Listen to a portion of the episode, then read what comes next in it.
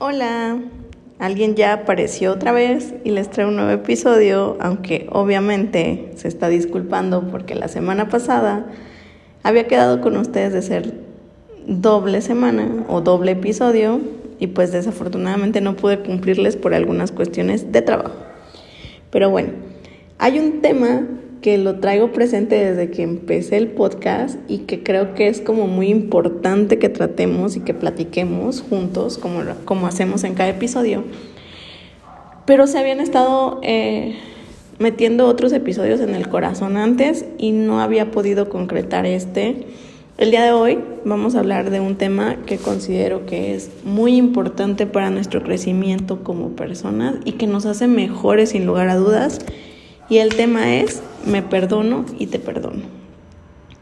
Muchas veces algo que es tan simple como el ejercicio de disculparte o de aceptar disculpas de alguien se vuelve una misión casi imposible para muchas personas, sobre todo porque traemos el chip de eh, ser alguien difícil, alguien complicado, cuyo valor radica en tener tu orgullo y, esa actitud de que nadie te merece a tope.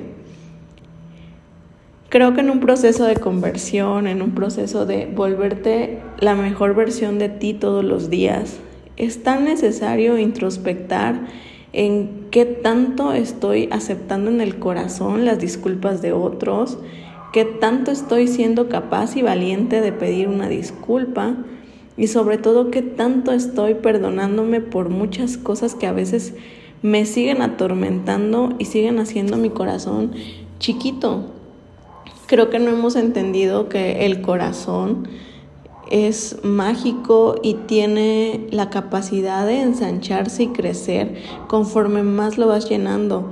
Muchas veces eh, la gente cree que estás amando excesivamente o que ya llegó a tope la capacidad que tiene tu corazón para amar, cuando si tú estás amando más, tu corazón se va a hacer cada día más grande y va a entrar más y más la capacidad de amar que tengas en el corazón.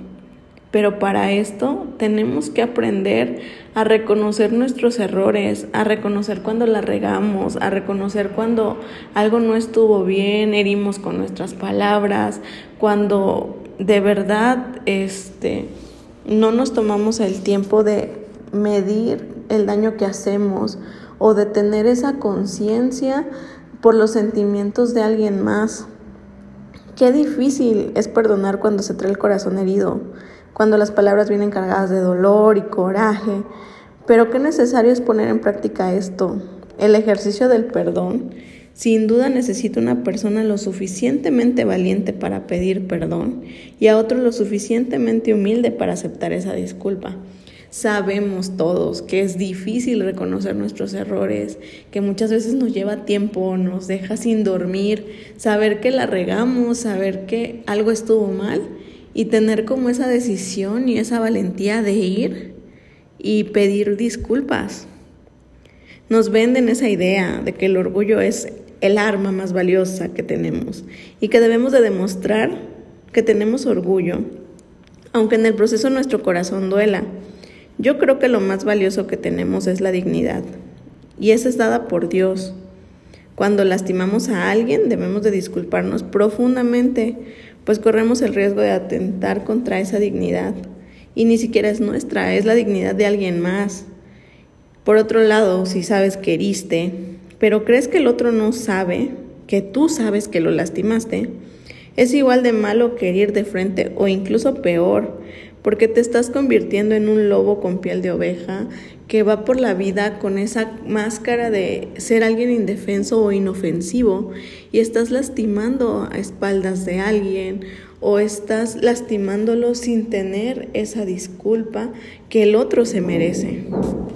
Cuando alguien nos dañó, podemos llegar a pensar que nos fallamos a nosotros mismos y es igual de importante darle el perdón a otros como dárnoslo a nosotros. A veces estás muy lastimado por cosas que te faltaron en la vida, que no tuviste en tu niñez, cosas que te hicieron falta para crecer. A modo personal, yo he estado muy lastimada por no haber defendido a esa niña de 8 años cuando el mundo le decía que tenía que ser perfecta, cuando el mundo la quería meter a como diera lugar en un frasquito de estereotipos de belleza que no estaban a su alcance simplemente porque no era su naturaleza de ser. Mucho tiempo viví con la culpa, con el sentimiento de no haber sido suficiente, de no haber podido defender lo que yo era, pero no era consciente de esta culpa hasta que empecé a entender la falta de valor que me había dado durante muchos años en mi vida. Y entonces cuando empecé a entender que me faltó darme ese valor, empecé a llenarme de culpas porque pensaba que yo me había fallado a mí misma, que me había traicionado, que seguramente la niña de ocho años, la Ivonne de ocho años, está en un rincón llorando porque la defraudé. Cuando abrazando justo a esa niña, abrazando mi infancia, me doy cuenta que Ivonne, de ocho años, es tan dulce, tan tierna, tan amorosa, que jamás podría verme con malos ojos por no haberla defendido como se debía. Que ella lo entiende y el día de hoy está orgullosa por verme convertida en la mujer que soy y por ver que todos los días me esfuerzo para ser todavía una mejor versión de lo que ya era. Pero esa culpa aunque se vea microscópica, aunque pareciera que no es la gran cosa. Llena tu corazón de inseguridades, llena tu corazón de tristeza, llena tu corazón de vacíos, de anhelos y que tanto estás perdonándote a ti mismo. Todo lo que ha pasado, la historia que has vivido, si tuviste alguna relación fallida y crees que fue una derrota, ¿qué tanto estás abrazándote? ¿Qué tanto estás llegando a ti con esa misericordia que Dios quiere que nos tengamos? Y te estás abrazando y reconfortando a ti mismo. ¿Qué tanto estás dándole vuelta a una página con resentimientos hacia ti, con sentimientos encontrados cuando eres feliz y crees que no mereces ser feliz por una historia que ya pasó. Como todos los episodios, siempre te voy a pedir que todo lo que yo digo, que obviamente lo oro antes de empezar a grabar, porque sé que soy un medio y una herramienta de Dios para comunicar cosas. Como cada episodio, llévatelo al corazón, llévatelo al corazón, medítalo, óralo.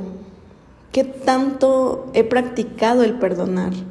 Que tanto he perdonado a los demás y me he perdonado a mí mismo. Justo el domingo pasado, el Evangelio en la misa trató de esto, de poner la otra mejilla cuando alguien te golpea, de perdonar a los enemigos, amar a tus enemigos, porque es lo más difícil. Amar al que amas, como dice el Evangelio, es súper fácil no lleva un desgaste en el corazón, no lleva un esfuerzo sobrehumano. Pero amar a quien te hizo daño, verlo con ojos de misericordia, saber que si te necesita, tú no vas a vivir con la cosa de quiero una venganza, quiero cobrarme lo que me hizo. Tú solo vas a ir y vas a ofrecer tu mano a quien probablemente te negó la suya. Hay un ejercicio de oración personal que es justo para poner en práctica el perdón. Y que a grandes rasgos básicamente lo que tienes que hacer es estar en oración con Dios, traer a ti un pasaje eh, bíblico y justo en el momento en el que tu comunicación está en Jesús, está en Dios, ponerle la cara de tu enemigo a Jesús y perdonarlo. Me comentaba una amiga que qué tan complicado es cuando la persona que te dañó ni siquiera sabe que lo hizo Y esto puede ser muchas veces por su conciencia, por su forma de ser, por cómo actúa, por su moralidad. En fin, hay muchas cosas por las que hoy en día la humanidad no se está dando cuenta que hace daño. Y hay tantas conductas normalizadas en un mundo, por ejemplo, en el que te critican por todo y tratan de hacer que encajes en ciertos estándares, también hay, hay personas hiriendo sin siquiera darse cuenta. Hay mamás queriendo cambiar a sus hijas.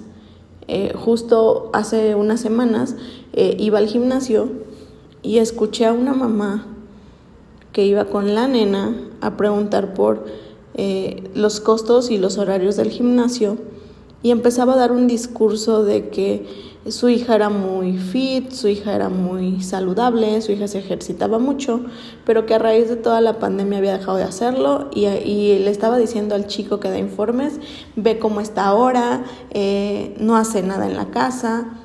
¿Tú crees que esa niña de aproximadamente 14, 15 años no trae una herida en el corazón?